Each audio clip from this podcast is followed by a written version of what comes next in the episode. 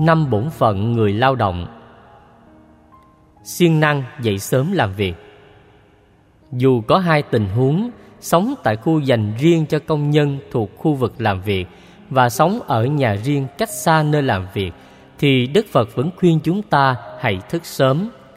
Cộng trừ nhân chia phương tiện giao thông, trở ngại giao thông để có mặt ở công ty, xí nghiệp đúng giờ. Nếu con đường quá nhiều ách tắc, quá nhiều phương tiện giao thông thì ta nên đi sớm hơn giờ ấn định vì đi đúng giờ đôi lúc ta bị trễ. Một công ty nọ luôn có tình trạng công nhân đến trễ, giám đốc bèn ra quy định ai trễ quá ba lần sẽ bị giảm lương, còn ai có mặt trước giờ làm việc sẽ được thưởng phần quà xứng đáng. Hôm nọ, giám đốc đến công ty sớm để kiểm tra tình hình thực hiện như thế nào thì thấy một công nhân trẻ có mặt trước giờ lao động 30 phút. Giám đốc liền đem sự kiện đó ra tán dương trước tất cả công nhân còn lại. Sau đó, ông hỏi người công nhân trẻ Lý do tại sao cháu có mặt tại công ty sớm như vậy? Thưa sếp, ngày hôm qua cháu đã ngủ lại công ty Anh công nhân trả lời Ý anh muốn nói vì thiếu cẩn trọng về đông đo cân đếm giờ giấc nên anh bị trễ thường xuyên. Biện pháp khắc phục tốt nhất trong tình huống này là ngủ lại công ty. Câu chuyện vui cho thấy lý do biện hộ bao giờ cũng có. Những biện hộ dường như rất thích đáng. Vợ ốm không ai đưa đến bệnh viện, cha đau, con cái cần phải đưa đi học, tối qua ngủ trễ, vân vân, hàng tá, hàng trăm lý do chính đáng cho việc muộn giờ của mình. Theo Đức Phật, nếu chúng ta có tinh thần trách nhiệm cao thì tự động ta thức dậy sớm, sắp xếp việc cá nhân, việc gia đình để không làm phương hại đến quyền lợi tập thể ở công ty, nơi chúng ta làm việc dù là cơ quan nhà nước hay cơ quan dân sự. Người đi thi cũng nên tập thói quen dậy sớm, có mặt ở trường thi trước giờ thi tối thiểu 30 phút. Ta dạo quanh địa điểm thi để cảm thấy nơi đây gần gũi và quen thuộc với mình, tránh tình trạng lạ chỗ dẫn đến cảm xúc sợ hãi, lo lắng, bị ức chế và khiến chúng ta không nhớ kiến thức giải quyết bài thi. Đến phi trường, ga xe lửa, bến xe buýt hay bất cứ cuộc hẹn nào với đối tác việc ta có mặt trước thời gian sẽ làm uy tín của mình gia tăng còn trễ muộn thường khiến người khác phiền lòng chẳng hạn ngày hôm nay dự kiến 3 giờ diễn ra buổi pháp thoại phật tử đến mà chưa thấy giảng sư sẽ buồn phiền, vài người bỏ về. Mặc dù sự chậm trễ rất chính đáng, do giờ thuyết giảng ở chùa trước chậm hơn ấn định, rồi bị trục trặc trên đường đi, nên việc trễ muộn có khả năng xảy ra. Nhưng người phải chờ đợi, vẫn cảm thấy không vui. Hiểu được tinh thần đó để ta cố gắng khắc phục, sao cho thời gian đảm bảo và qua đó ta thể hiện trọng trách được giao phó người lao động thức dậy sao chủ thì còn gì thiếu trách nhiệm cho bằng công nghệ hiện nay cho chúng ta đồng hồ báo thức điện thoại di động chức năng báo thức và nhiều phương tiện báo thức khác. Ai không có những phương tiện này thì có thể áp dụng phương pháp tâm lý tự kỷ ám thị. Tức là trước khi đi ngủ ta nhẩm câu 4 giờ sáng thức dậy, nhậm đến lúc giấc ngủ diễn ra. Câu nhẩm này sẽ trở thành lệnh điều khiển tự động nạp vào ký ức chúng ta, và đúng 4 giờ sáng theo đồng hồ gia đình – tự động ta gặp một giấc mơ mẹ mình gọi dậy, hay các phật tử, các chú tiểu trong chùa gọi dậy. Đó là những vị hộ pháp nhắc nhở chúng ta. Chỉ cần chúng ta nêu quyết tâm thì sẽ sắp xếp được thời gian biểu cho mình. Chu đáo việc được giao không chỉ tròn bổn phận mà phải chu đáo trong ngoài trước sau. Việc được giao đòi hỏi tính trình tự, thứ lớp theo một mắt xích dây chuyền, chứ không phải thích gì làm nấy, cũng như trong nấu nướng, gia vị nào trước, gia vị nào sau, nêm bao lâu, lửa nóng hay vừa, mỗi cách tạo ra hương vị khác nhau. Nếu cứ trộn lẫn bừa bãi thì không ăn được, có ăn cũng không bổ được. Trong công việc cũng vậy đòi hỏi tính phức tạp do đó ta phải hiểu rõ tiến độ trình tự để làm đúng Đối với nghi thức tụng kinh, đầu tiên là nguyện hương, sau đó lại tam bảo, kế đến tán hương, khai kinh kệ, chánh kinh, bát nhã tâm kinh, bài sám nguyện, niệm Phật, hồi hướng, cuối cùng là quy y tam bảo, việc gì cũng có quy trình của nó. Người công nhân biết tôn trọng chính mình, tôn trọng trách nhiệm được giao thì phải làm đúng quy trình. Ngày tháng tài chính ở mỗi nước là khác nhau. Có nơi yêu cầu ngày 26 phải hoàn tất báo cáo thuế, có nơi đầu tháng mới diễn ra, rồi kế toán, thủ quỹ, công nợ, vân vân. Người có trách nhiệm phải làm sao hoàn tất ít nhất trước một ngày quy định. Tính chu đáo sẽ làm tăng uy tín của chính mình.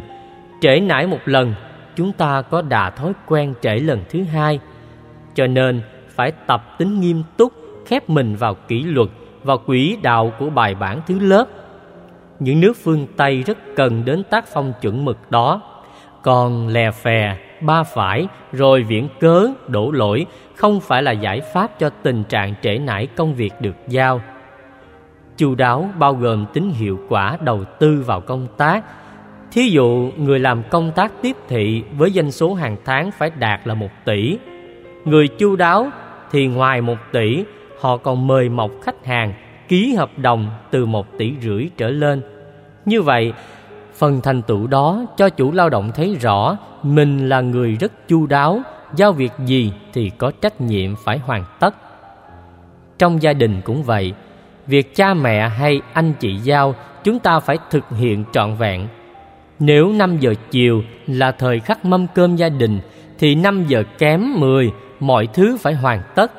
Tập thói quen nề nếp trước sau gì chúng ta cũng thành tựu tốt nhiều đầu tư.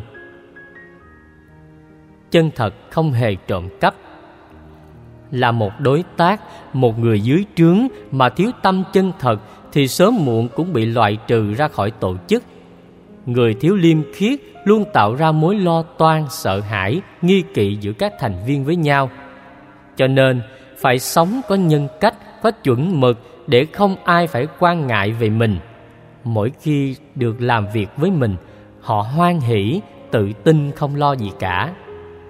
Dân gian Việt Nam dạy rằng khi đi ngang qua ruộng dưa đừng nên ngồi xuống sửa giày dù lúc đó giày tuột ra khỏi chân hoặc mắt cá ngón chân bị ngứa cần gãi, ta cũng không nên dừng lại ở ruộng dưa. Vì dưa là loại dây leo mọc nằm trên mặt đất, động tác ngồi xuống sửa dài của chúng ta nhìn từ xa có thể khiến người khác nghi ngờ mình đang ăn cắp dưa. Mặc dù tình ngay, nhưng lý có thể tạo ra sự hiểu lầm, sự nghi kỵ và đừng vì thế mà chúng ta bất chấp. Phải biết cẩn trọng để không tạo điều kiện cho người khác hoài nghi hay tạo ra tính hàm oan từ sự chân thật về nhân cách của mình. Minh bạch là yêu cầu không thể thiếu trong công tác được giao. Dù làm gì cũng cần ghi sổ sách, ký tên, đóng dấu, kiểm tra chéo, công khai cho mọi người biết đến. Sau này, nếu có bị đốt hết sổ sách, phi tan đi nữa, thì việc minh bạch đó cũng sẽ giúp chúng ta không rơi vào nỗi hàm oan trong sáng đâu có gì phải sợ. Trong sáng là làm sao cho mọi người thấy rõ ràng mọi công việc mình làm. Càng thấy rõ chừng nào người ta càng bội phục chừng ấy. Người lao động luôn muốn biến cái công thành cái riêng đụng đâu tay nhám đó hoặc giống như những cái muỗng thấm nước mắm thì không ai dám tin tưởng giao bất cứ trọng trách gì, vai trò nào. Phải trong sáng về tiền bạc, của công, của riêng để uy tín chúng ta ngày càng lớn. Hiện nay, chính phủ các quốc gia tiên tiến yêu cầu tất cả lãnh đạo, đại biểu quốc hội, bộ trưởng, nhân viên chính phủ phải công khai minh bạch tài chính của mình, bao gồm việc kê khai tài sản, bất động sản, sổ ngân hàng mà mình đang sở hữu, trước khi bổ nhiệm một vai trò nào đó thì những người được chính phủ bổ nhiệm phải thông qua việc kiểm soát và thẩm định vừa nêu để tránh tình trạng đề bạc một kẻ trốn thuế, tham nhũng, rửa tiền hoặc sở hữu những khoản chi tiêu thiếu minh bạch. Ở nước ngoài đã xảy ra rất nhiều vụ mất chức khi liên hệ đến hành động ăn cắp của công. Chẳng hạn cách đây vài năm, vị thủ tướng ở một nước châu Âu chưa đầy 36 tuổi, tài cán đặc biệt hơn bất kỳ lãnh tụ của một đảng phái nào. Nhưng chỉ vì trong thời gian còn là công nhân, ông đã gian lận đóng thuế, sau đó bị phanh phui, ông phải từ chức ở vai trò thủ tướng. Chân thật là tự tôn trọng chính mình, càng đề cao nhân cách mình, đồng nghĩa chúng ta đang giữ đúng lời Phật dạy trong điều đạo đức thứ hai. Những gì không cho không được lấy. Cần gì thì xin công khai, nếu được đồng ý ta tiếp nhận, còn không thì ta tôn trọng. Của rơi nhặt ngoài đường phải báo về cơ quan phụ trách để thông cáo trên báo chí tìm người tiếp nhận.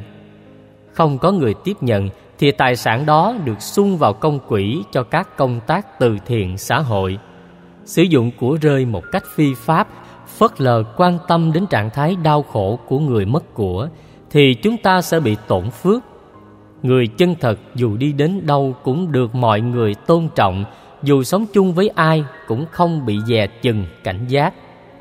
Ấn Độ nổi tiếng là một nước nghèo và phân chia giai cấp, nhưng nạn trộm cắp của họ rất hiếm, móc túi lại càng ít hơn. Xe cộ để lỡ ngoài đường phố hay chỗ gửi xe, dù không khóa xe, vài ngày sau chúng ta tìm đến vẫn thấy còn nguyên. Lào cũng là một nước lý tưởng về phương diện này nhờ ảnh hưởng tinh thần đạo Phật. Nạn trộm cắp ở Lào hầu như không nhiều, nếu có cũng không đáng kể. Nếu mỗi thành viên trong các cơ quan nhà nước và dân sự biết tôn trọng của công, chế ngự lòng tham thì nơi làm việc đó trở thành một thiên đường tại thế. Ở Việt Nam, tệ nạn ăn cắp xe, ăn cắp bóng đèn xe, cướp xe, vân vân thường xuyên xảy ra. Bất cứ cái gì cũng có thể ăn cắp được. Rất nhiều chợ trời, chợ đêm bán vật ăn cắp này, trong khi thế giới phương Tây không hề có. Ở phương Tây, nếu ăn cắp cũng không bán đi đâu được. Có bán người ta cũng không mua. Công dân phương Tây biết ý thức từ nhỏ, họ được giáo dục không mua đồ trộm cắp dù giá trị của vật đó cao nhưng giá bán lại rẻ mạt. Người ta tôn trọng nhân cách chính mình nên không bao giờ hợp tác với các loại hình tội phạm.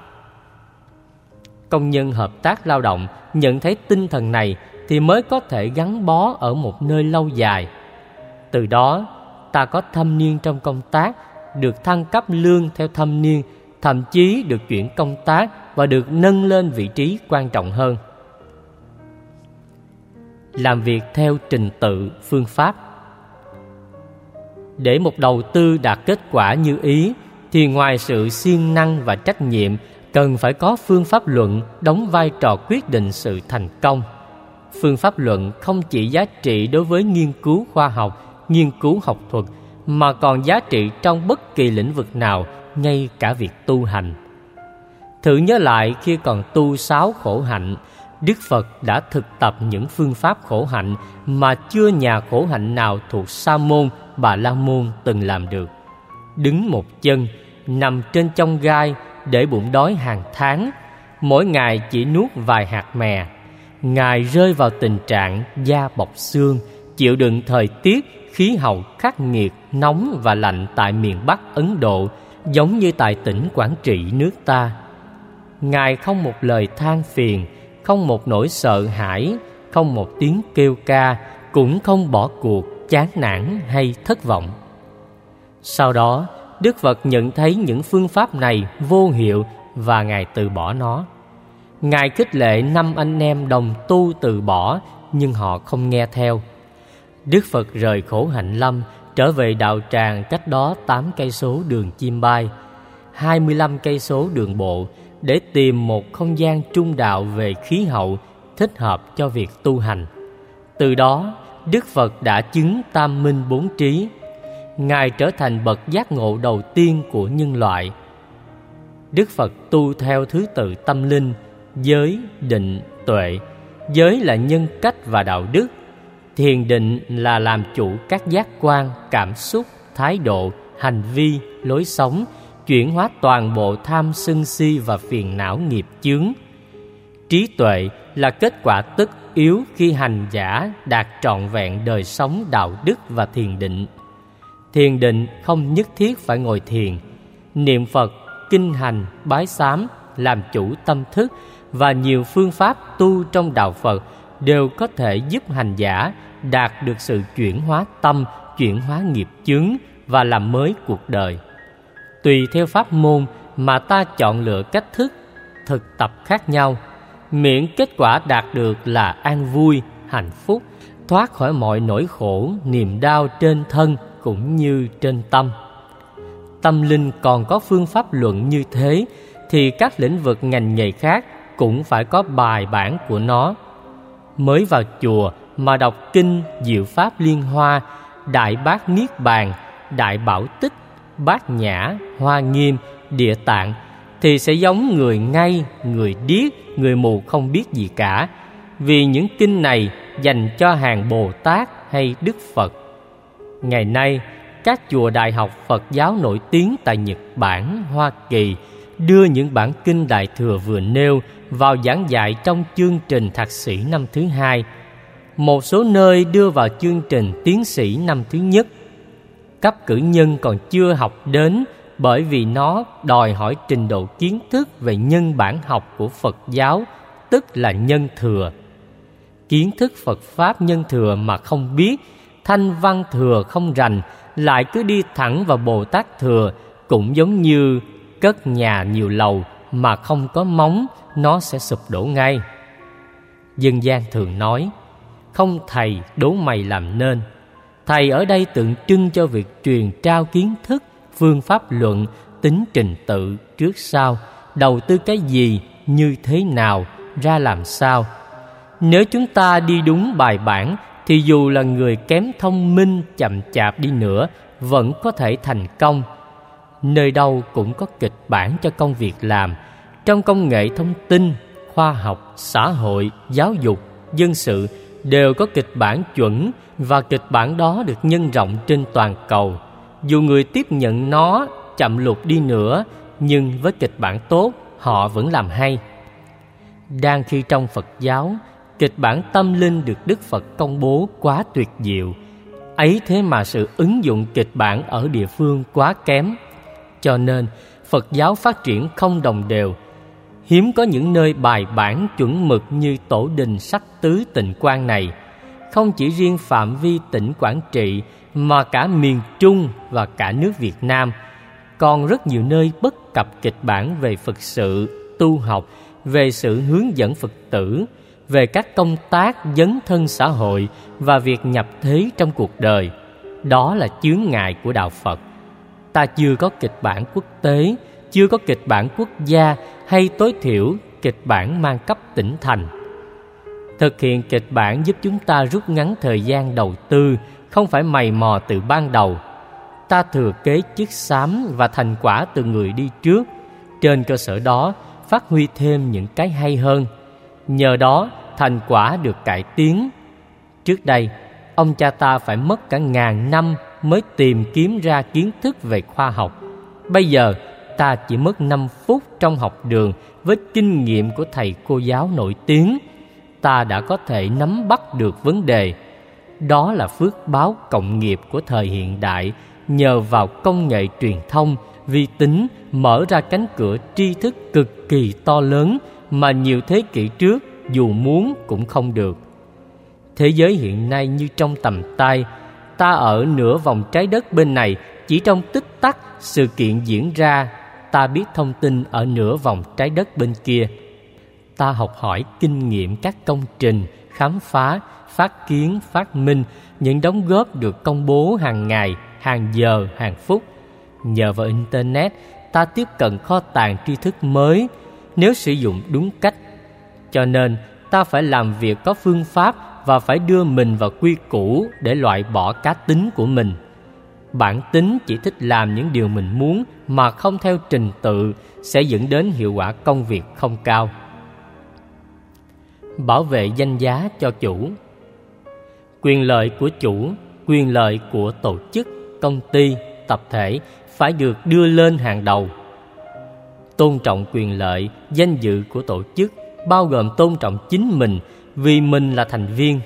Không có tổ chức thì các thành viên trực thuộc sẽ không có mặt. Tính tương tác hai chiều này làm cho chúng ta ứng xử tôn trọng mình nhiều hơn. Một nhà tư tưởng phương Tây đã đề nghị thay vì đòi hỏi đất nước có đóng góp gì cho mình, hãy tự hỏi mình đã làm gì cho đất nước. Chúng ta nên áp dụng lời đề nghị này trong phạm vi nhỏ hơn, đó là một tổ chức, xã hội, đoàn thể, cơ quan, công ty. Thay vì chúng ta đòi hỏi quá nhiều quyền lợi dành cho mình, không được đáp ứng thì không hợp tác. Ta hãy học phát tâm làm công quả cho tổ chức đó thì phước báo của ta lớn hơn, về lâu dài ta sẽ được hạnh phúc, bình an hơn.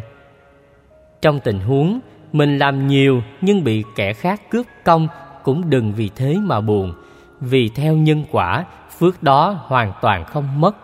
Kẻ nào cướp công, kẻ đó có tội, phải đền trả trước pháp luật nếu bị phát hiện. Nếu pháp luật bỏ sót bởi hệ thống tham nhũng và thiếu minh bạch, thì cán cân nhân quả trong đời sống cũng không bao giờ bao che tha thứ. Ta không nên tự ý thay chức năng của luật pháp mà hãy tự tin rằng mình đang phát tâm làm những việc khó làm. Dù chưa được tưởng thưởng bây giờ, nhưng phước báo đó vẫn nằm yên nguyên trong tài khoản ngân hàng công đức của ta. Phải hiểu nhân quả, chúng ta mới không hối hận khi bị cướp công.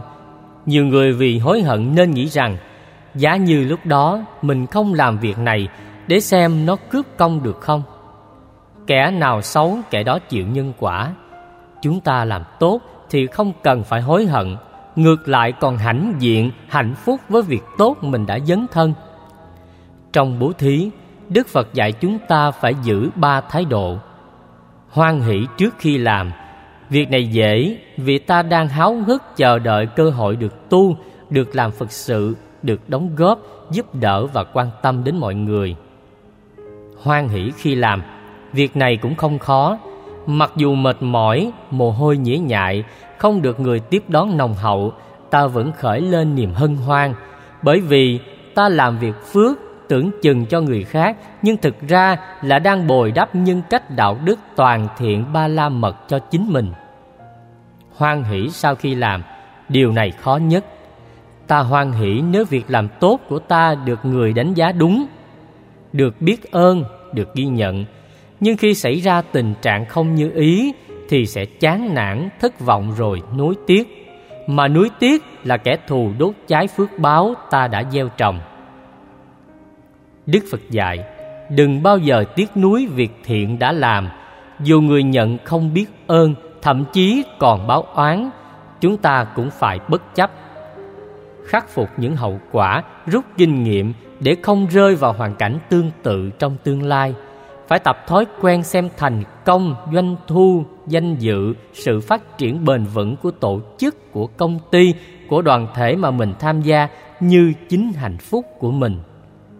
Trong chùa cũng thế, các tu sĩ từ nơi khác đến trọ học mà cứ giữ thói quen ăn cây nào rào cây đó, nghĩ rằng mình ăn nhờ ở đậu trong bốn năm Phật học thì không thể phát tâm làm nhiều việc lớn được. Tu mà thiếu phát tâm cũng giống như đầu tư lỗ lã. Còn đóng góp cho ngôi chùa mình đang ở trọ thì người đó sẽ được trọng dụng, tán dương, có cơ hội tạo nhiều phước báo và các Phật sự. Tương tự trong gia đình, thành viên nào hay ghen tị với anh chị em trong việc hiếu kính với cha mẹ sẽ bị tổn phúc, bị mất cơ hội được làm phúc đối với hai đấng sinh thành. Vấn đề là ở thái độ và tầm nhìn. Thí dụ, hàng ngày có ba anh chị em cùng làm công việc A. Một hôm nào đó, hai anh chị đi xa hoặc vì lý do giận tức mà bỏ không chịu làm. Người còn lại nếu khởi tâm niệm, hôm nay mình may mắn được cơ hội làm việc phúc đức cho cha mẹ trọn vẹn, thay vì trước đây phải chia sẻ hai lần với anh chị, thì lòng hoan hỷ này được xem là phước nhân gấp bội. Còn nghĩ rằng mình bị thiệt thòi phải gánh vác trách nhiệm mà lẽ ra anh chị cùng làm thì việc phước báo chẳng đáng là bao, chưa kể thân tâm nặng trĩu, mệt mỏi và căng thẳng. Cũng một công việc, chỉ cần chúng ta thay đổi thái độ để lạc quan, tích cực theo tinh thần phật dạy, thì phước ngày càng tăng trưởng. Phước tạo phước, công đức phát sinh công đức. Cho nên, phải xem việc được giao như là việc của mình. Tính trách nhiệm làm cho chúng ta đầu tư hết lòng. Lúc nào đó, khi không còn cơ hội do đổi công tác, thì bạn bè, đồng nghiệp vẫn luyến tiếc nhớ đến thành quả đóng góp của chúng ta. Tóm lại thực hiện năm bổn phận của người lao động như vừa nêu, thì chúng ta sẽ được chủ tín nhiệm, tin tưởng, giao phó trọng trách, nâng đỡ tùy theo khả năng và chuyên môn. Uy tín của mình từ đó ngày càng vững mạnh. Về phương diện nhân quả, phước báo của người ứng xử đúng đắn càng được tăng trưởng theo việc làm. Cho nên, có phước, có đức, mặc sức mà ăn, đừng lo sợ. Mọi nghi kỵ, cạnh tranh, lời ra tiếng vào thị phi hơn thua. Tranh chấp vốn là bản chất của cuộc đời. Đừng nên sợ hãi. Ai làm việc thiện, bị người ta thị phi một chút đã muốn bỏ cuộc giữa chừng, thì người đó sẽ không có cơ hội làm phước, không có bản lĩnh để sống để thành công. Chúng ta phải quan niệm, trong một ngôi nhà, không phải chỗ nào cũng là phòng khách. Có nơi là sọt rác, có nơi là nhà vệ sinh có nơi là giường ngủ, nhà bếp, có chỗ sạch, chỗ dơ. Con người cũng thế. Người tánh thiện, tánh ác, người tích cực, tiêu cực, người lạc quan, yếm thế, người cạnh tranh, hợp tác. Tránh vỏ dưa mà không biết giải quyết hậu quả thì chúng ta sẽ tiếp tục gặp vỏ dừa. Còn với bản lĩnh trong thuận nghịch, chúng ta sẽ có cơ hội thành công và đóng góp nhiều hơn đó là tinh thần phật dạy.